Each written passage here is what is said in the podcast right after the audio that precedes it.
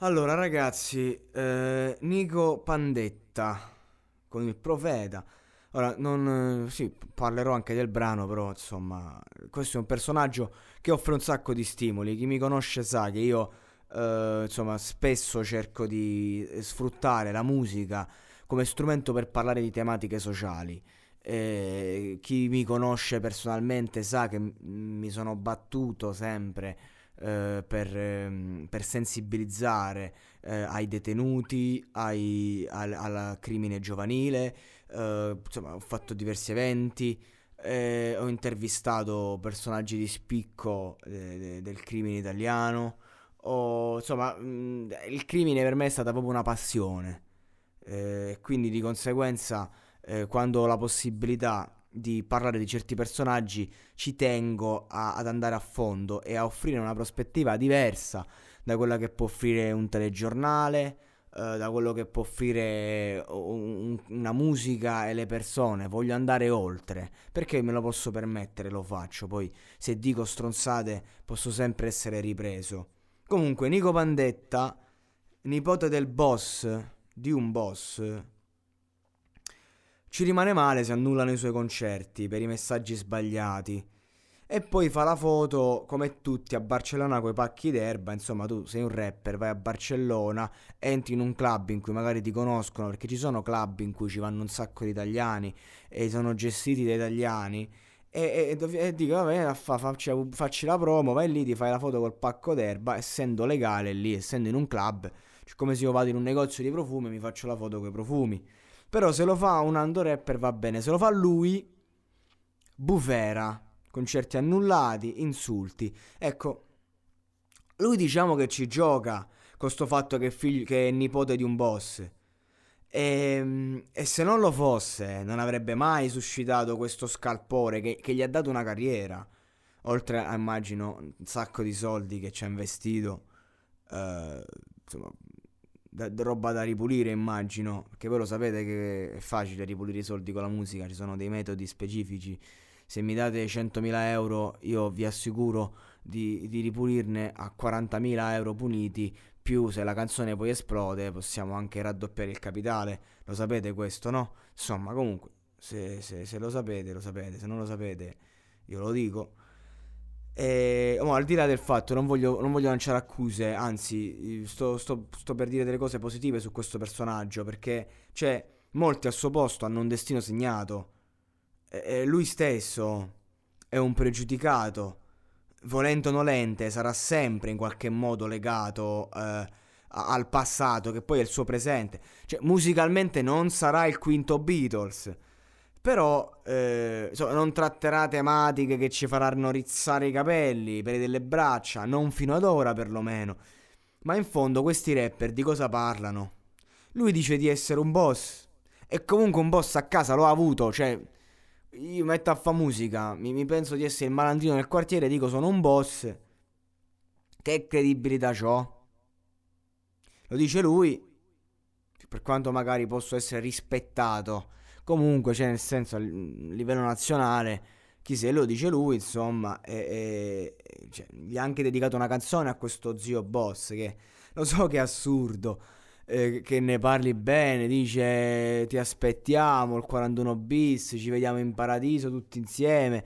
E, eri, eri, il più buono. Lo so che sembra assurdo, però mi viene in mente un vecchio film di Tom Hanks dove diceva: eh, Gli chiedono tuo padre, era mio padre.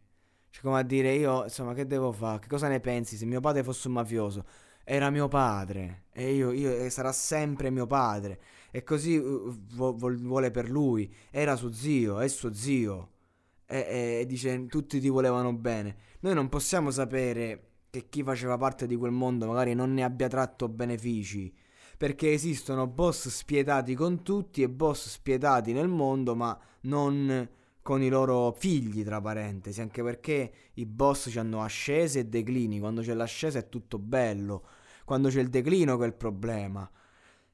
E insomma, eh, comunque cioè, queste sono mentalità queste che fanno parte di quell'ecosistema e di quelle zone. E se tu comunque mantieni e reggi i fili di quel mondo, cioè anche se un mondo di merda, ha un codice d'onore e hai la stima e il rispetto di chi ne fa parte. Cioè, poi stiamo sempre a parlare di gente che sta pagando al 41 bis e se lo merita. Perché sono persone che hanno campato sulla morte della gente, ammazzando, sulla morte in vita, vendendo droga. Vendendola mm, proprio senza pietà. Mi viene in mente intervista di Prestieri. Dicevo, noi prendevamo la droga, la mettevamo lì, poi ce la rimettevamo con lattosio, le cose, facevamo le, gli inciampi, proprio come non me ne fregava un cazzo, parla delle sostanze come se fossero eh, veramente l'acqua. Infatti, quando ho chiesto a Giampaolo Manca, ex Mala del Brenta, parliamo di quello che era il boss di Venezia, braccio destro di Felice Maniero, gli ho chiesto, eh, ma qual è la cosa peggiore? E lui ha detto aver venduto droga perché abbiamo creato gli zombie. È chiaro? Queste parole di uno che si è fatto 40 anni di galera e io lo ringrazio per questa grande esperienza che ho avuto con lui.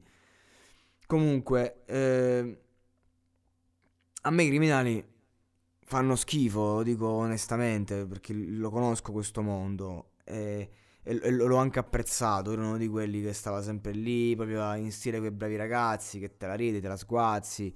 È il tuo sogno, no? il, mio, il mio sogno è sempre stato fare lo spacciatore da ragazzino. Poi lo fai e ti rendi conto di tante cose. Eh, che sei insicuro, che c'è un sacco di problemi anche a livello psichiatrico eh, porto rispetto a tutti i miei compagni, chi sta in galera, chi sta ai domiciliari, io per me, io voglio bene a loro e gli auguro veramente di, di riprendersi, di ripartire.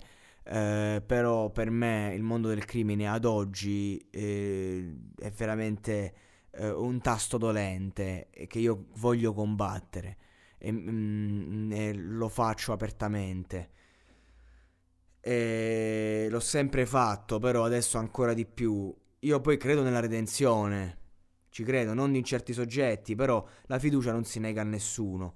E Nico in fondo deve seguire la sua ondata trap. E ovviamente con la sua casata fa quello che può, si atteggia, fa le canzoni in cui si dà del boss, però eh, a parte che non è un fenomeno del rap a livello testuale, comunque cerca di esprimersi ogni tanto. Non sarà montale, però a me piace quando dice frasi del tipo il mio passato da spiegare è complicato.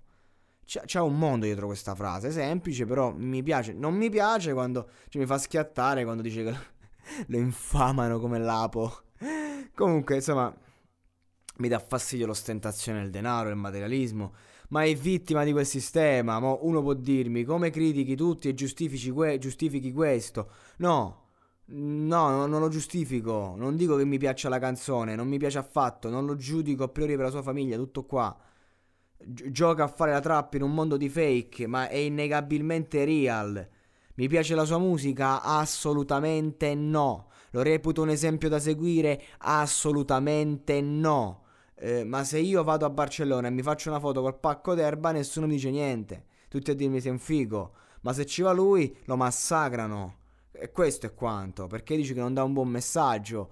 Fino a un certo punto, insomma, non dà un buon messaggio per quello che dice nei testi non perché si fa la foto in un posto in cui l'erba è legale, considerando che io ho anche smesso a farmi le canne, quindi eh, eh, le reputo una sostanza abbastanza distruttiva, visto che per dieci anni mi ha tenuto sotto scacco. Le, le, le canne mi hanno proprio tenuto per le palle, quindi figuriamoci se non reputo una sostanza sbagliata, seppur l'ho amata, apprezzata, è stata, è stata come una moglie per me le, la, l'erba e il fumo. Però insomma, eh, per, mm, non è un buon esempio fare quelle foto, però lo fanno tutti, lo farà anche lui. Eh, insomma, c'è un motore. Vabbè, comunque chiudiamo. Eh, oggi mi sono un po' eh, lasciato andare perché il primo podcast su lui e volevo dire, dalla prossima volta mi concentrerò sulla, sulla traccia. Eh, insomma, il profeta, vabbè, eh, lascia il tempo che trova, vuole i soldi come Nico. Certo che, insomma, ragazzi, se volete riabilitare il vostro nome, se siete veramente freschi e puliti col passato criminale come dite, allora passate un messaggio serio. Nico, raccontaci di quanto è stata dura crescere in una famiglia di camorra. Secondo me è più interessante di sta roba qua.